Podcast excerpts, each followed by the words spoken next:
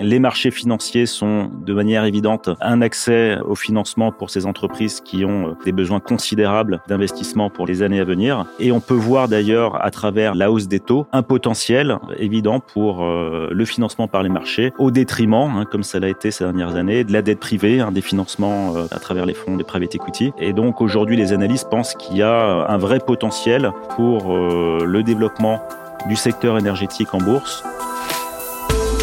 Bienvenue à On the Legal Side, le podcast qui décrypte les enjeux juridiques des entreprises. Je m'appelle Philippe Durand, je suis avocat associé chez Auguste Debouzy. C'est ici, au cœur du cabinet, que je tends le micro aux experts qui le composent pour avoir leur regard sur des problématiques déterminantes pour les organisations et les dirigeants qui les accompagnent au quotidien. Bonne écoute SPAC, SPACking, Despacking. Voilà des termes barbares au premier abord, derrière lesquels se cache un mécanisme original et assez récent d'introduction en bourse. Nous parlons ici de Special Purpose Acquisition Company, SPAC, ou en français, Société d'acquisition à vocation spécifique. À partir d'un véhicule, une coquille vide introduite en bourse, ce SPAC va dans un temps rapproché fusionner avec une société opérationnelle non cotée et qui de ce fait se trouvera cotée en bourse à son tour. Souvent décriés, plutôt réservés aux investisseurs professionnels, les SPAC arrivent en Europe depuis plusieurs années, notamment dans le secteur des énergies renouvelables où cet outil peut se révéler pertinent. Mon invité, Jean-Damien Boulanger, a d'ailleurs travaillé sur un SPAC dans ce secteur, permettant ainsi l'introduction en bourse du groupe Arverne. Jean-Damien a commencé sa carrière d'avocat dans un prestigieux cabinet parisien, dont la réputation historique et la pratique du M&A et du droit boursier. Et Jean-Damien, aujourd'hui, intervient en private M&A, en marché de capitaux et en droit boursier. Quand il a quitté le monde des IPO, des prospectus, des closings, des documents de référence, Jean-Damien s'évade sous l'eau, à plusieurs dizaines de mètres de profondeur, pour y admirer des jardins de coraux ou des carangues aux Maldives ou en mer Rouge. Bonjour Jean-Damien. Bonjour Philippe. Jean-Damien, de manière euh, un peu classique, pour commencer, une introduction en bourse suppose la rédaction de deux documents principaux. En, en quelques mots, de quels documents parle-t-on? Alors, basiquement, on parle de deux documents euh, de nature boursière qui sont un document d'enregistrement et une note d'opération. Le document d'enregistrement, pour euh, simplifier, on va dire, présente la cible qui a vocation à être introduite en bourse. Et la note d'opération est un document beaucoup plus court, beaucoup plus technique, qui va résumer, on va dire, les paramètres de l'opération d'introduction en bourse. Ces deux documents, je pense, ont une pertinence, une importance toute singulière, toute particulière, quand on parle de l'introduction en bourse euh, d'une société qui intervient dans le secteur des énergies euh, renouvelables. Et je suppose que ces documents sont particulièrement importants en termes d'informations qu'on va donner au marché et de transparence. Absolument, Philippe. Ils sont euh, extrêmement importants puisqu'ils résument ce qu'on appelle l'écoute story euh, de l'émetteur. Euh, donc, c'est tout l'historique hein, de la société, son modèle économique, son modèle de développement, ses perspectives financières, la présentation de ses états financiers sur une période de trois ans en général, avec tout ce qui explique le moteur hein, de développement de la société et là où l'entité cotée veut aller. Et c'est de tous ces éléments dont on a besoin pour vendre une opération au marché. Venons-en maintenant au dossier, j'en parlais tout à l'heure, que tu as traité. Et si tu en es d'accord, nous allons procéder étape par étape. Donc dans ce dossier, tu représentais un SPAC nommé Transition. Qu'est-ce qu'un SPAC et quelle était la genèse spécifique de ce SPAC alors, un SPAC, c'est l'acronyme de Special Acquisition Company. C'est une, ce qu'on appelle une coquille euh, vide cotée c'est un véhicule qui a connu, on va dire, un phénomène de mode pendant les années 2020-2021, euh, euh, qui est arrivé d'ailleurs en Europe à ce moment-là, mais qui est beaucoup plus ancien outre-Atlantique, puisque ça fait, on va dire, près de 50 ans que ça existe aux États-Unis. Il y a eu un peu un phénomène inflationniste hein, de multiplication des SPAC euh, aux États-Unis comme en Europe euh, à cette période-là, qui s'explique pour beaucoup de raisons. On va dire il y a une raison principale qui est l'environnement de taux bas et même de taux négatifs à l'époque, euh, l'excédent de liquidité des fonds d'investissement. Et ces coquilles vides cotées étaient une très bonne opportunité pour placer ces liquidités sans avoir à payer de taux d'intérêt négatif et j'irais cerise sur le gâteau de pouvoir avoir une option finalement d'investissement dans des sociétés en ayant l'assurance euh, de retrouver ses fonds à l'euro ou au dollar près. Et donc c'est principalement ces raisons-là qui ont expliqué ce phénomène inflationniste et qui a ensuite été très décrié puisque ce qui s'est passé, c'est qu'à compter du milieu de l'année 2021, il y a eu euh, un effondrement finalement hein, du marché des SPAC euh, à l'international. N'y a-t-il pas une variante, un autre mode de SPAC qui serait disponible, qui existerait sur le marché aujourd'hui? Tu l'as bien dit, Philippe, hein, les SPAC ont été très décriés ces derniers mois, ces deux dernières années même. Je ne pense pas que ces véhicules disparaissent du paysage. Euh, ils, ont plus de, 40 ou 50 ans aux États-Unis. Néanmoins, ils avaient des défauts hein, liés à tous les conflits d'intérêts euh, qui existaient au sein de ces, structures-là. Mais pour te donner un, exemple, hein, Bill Ackman, hein, qui est le fondateur hein, du hedge funds américain Pershing Square, a innové, on va dire, en lançant une sorte de nouveau modèle de SPAC qui s'appelle désormais Spark. La vision est un petit peu différente par rapport au modèle original puisque au moment où le Spark se cote, la cible est d'ores et déjà identifiée. C'est un intérêt double, euh, c'est que les investisseurs n'ont pas immobilisé de l'argent pendant euh, la période habituelle de deux ans qui suit l'introduction en bourse, et les fondateurs ne sont pas non plus soumis, à cette pression de deux ans hein, pour trouver une société cible, ce qui euh, générait à nouveau, hein, je l'ai dit, des conflits d'intérêts, et également réduisait considérablement le levier de négociation pour les sponsors précisément, qu'est-ce que tu peux nous dire sur ce SPAC-là, sur le, SPAC transition.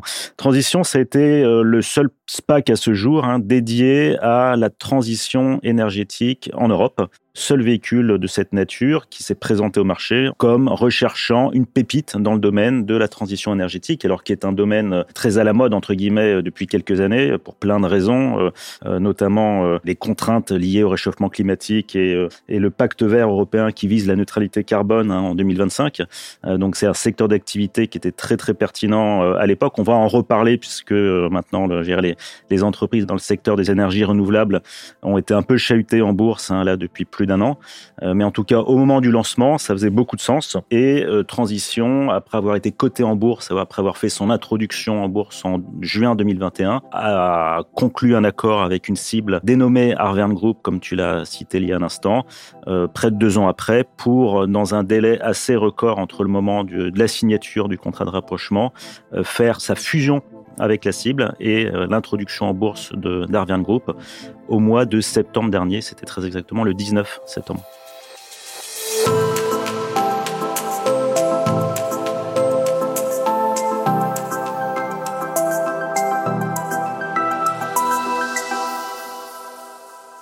Tu parlais de pépite. Donc, euh, le SPAC Transition a trouvé sa pépite avec Arvern Group avant le processus même d'introduction en bourse, qui était ce groupe Arvern et quelles étaient ses ambitions?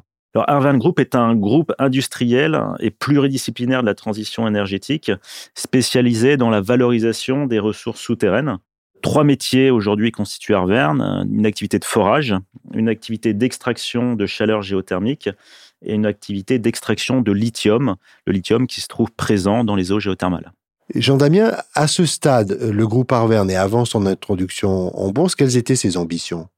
Arvern Group a l'ambition de devenir un champion français de la production géothermique et de l'extraction lithium bas carbone.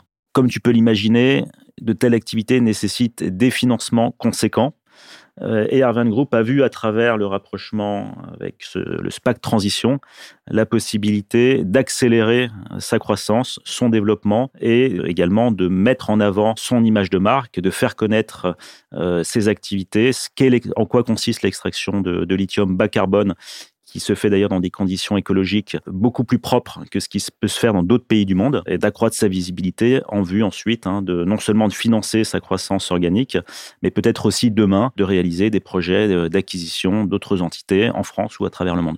Jean Damien, donc euh, nous sommes dans la phase où le SPAC a trouvé sa pépite.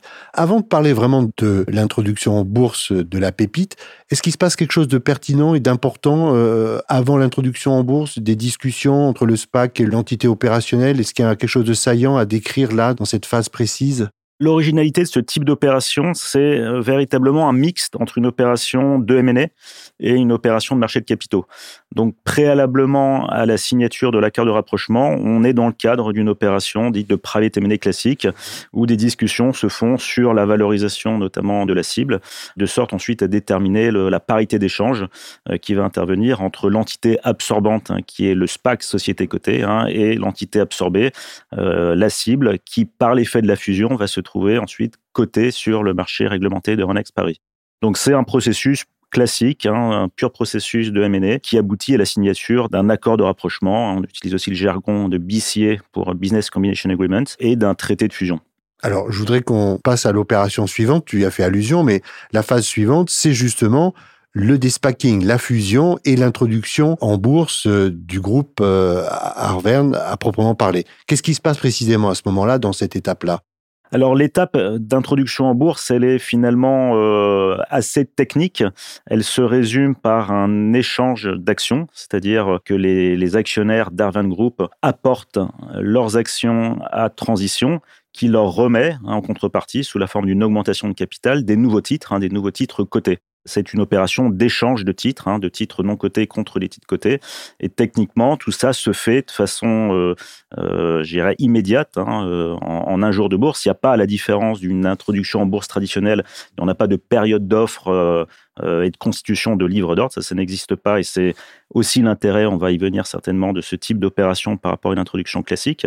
Et donc tout intervient euh, simultanément, l'émission des nouveaux titres, la cotation euh, de ces titres et, et la fusion-absorption de l'entité cible par le SPAC. Jean-Damien, quelle est ta vision sur l'avenir du secteur des énergies renouvelables en bourse? Alors la presse s'est fait l'écho euh, de, ce sujet, Philippe, hein, puisque les, valeurs du secteur des énergies renouvelables sont à la peine depuis plusieurs mois, après avoir connu ce qui a ressemblé à un phénomène un peu de bulle spéculative.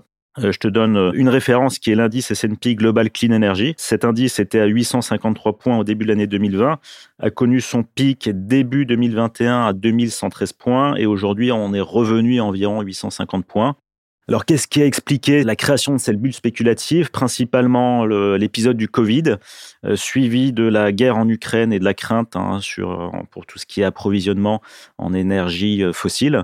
Et cette bulle s'est dégonflée, à partir du milieu, fin d'année 2021, et de façon beaucoup plus visible à partir de janvier 2022, quand on a commencé à voir l'inflation apparaître et la hausse des taux directeurs. Alors pourquoi? Parce que ces valeurs sont ce qu'on appelle des valeurs de croissance en bourse, c'est-à-dire qu'ils sont très sensibles à la hausse des taux, puisque ce sont des sociétés qui en fait ne survivent essentiellement que grâce à leur financement. Tout ça est un peu paradoxal quand on, regarde macroéconomiquement hein, ce qui se passe hein, dans, le secteur énergétique.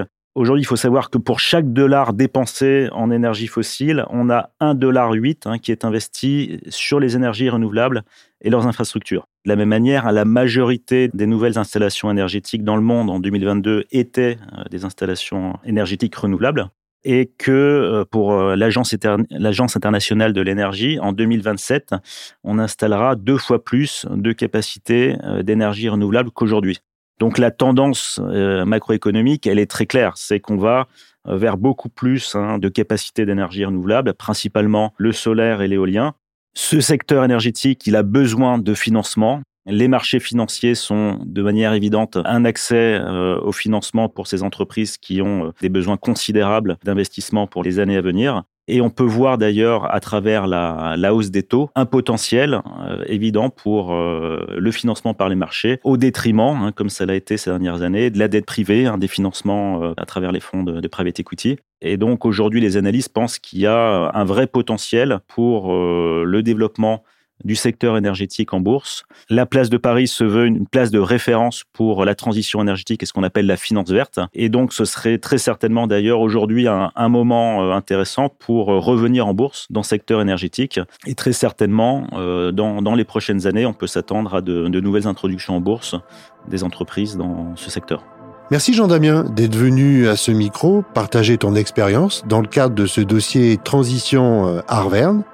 L'introduction en bourse d'une société est un processus lourd et complexe qui requiert à la fois doigté et expertise. On l'a compris, une telle introduction n'est pas nécessairement réservée aux entreprises de très grande dimension ou assises sur un projet industriel ancrées dans le passé ou dans le présent. Des entreprises plus modestes, porteuses d'un projet tourné vers l'avenir, peuvent aussi songer à être présentes en bourse. Et le SPAC peut leur permettre de monter cette marche. Plus généralement, j'ai aussi bien compris que la finance verte devrait aussi avoir de beaux jours sur la place de la Bourse de Paris.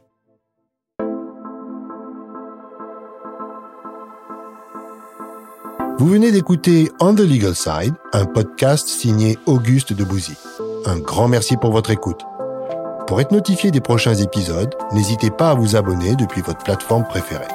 Pour découvrir le cabinet, ses équipes et ses actualités, rendez-vous sur le site www.auguste le du 6 debouzy.com ou dans la description de cet épisode.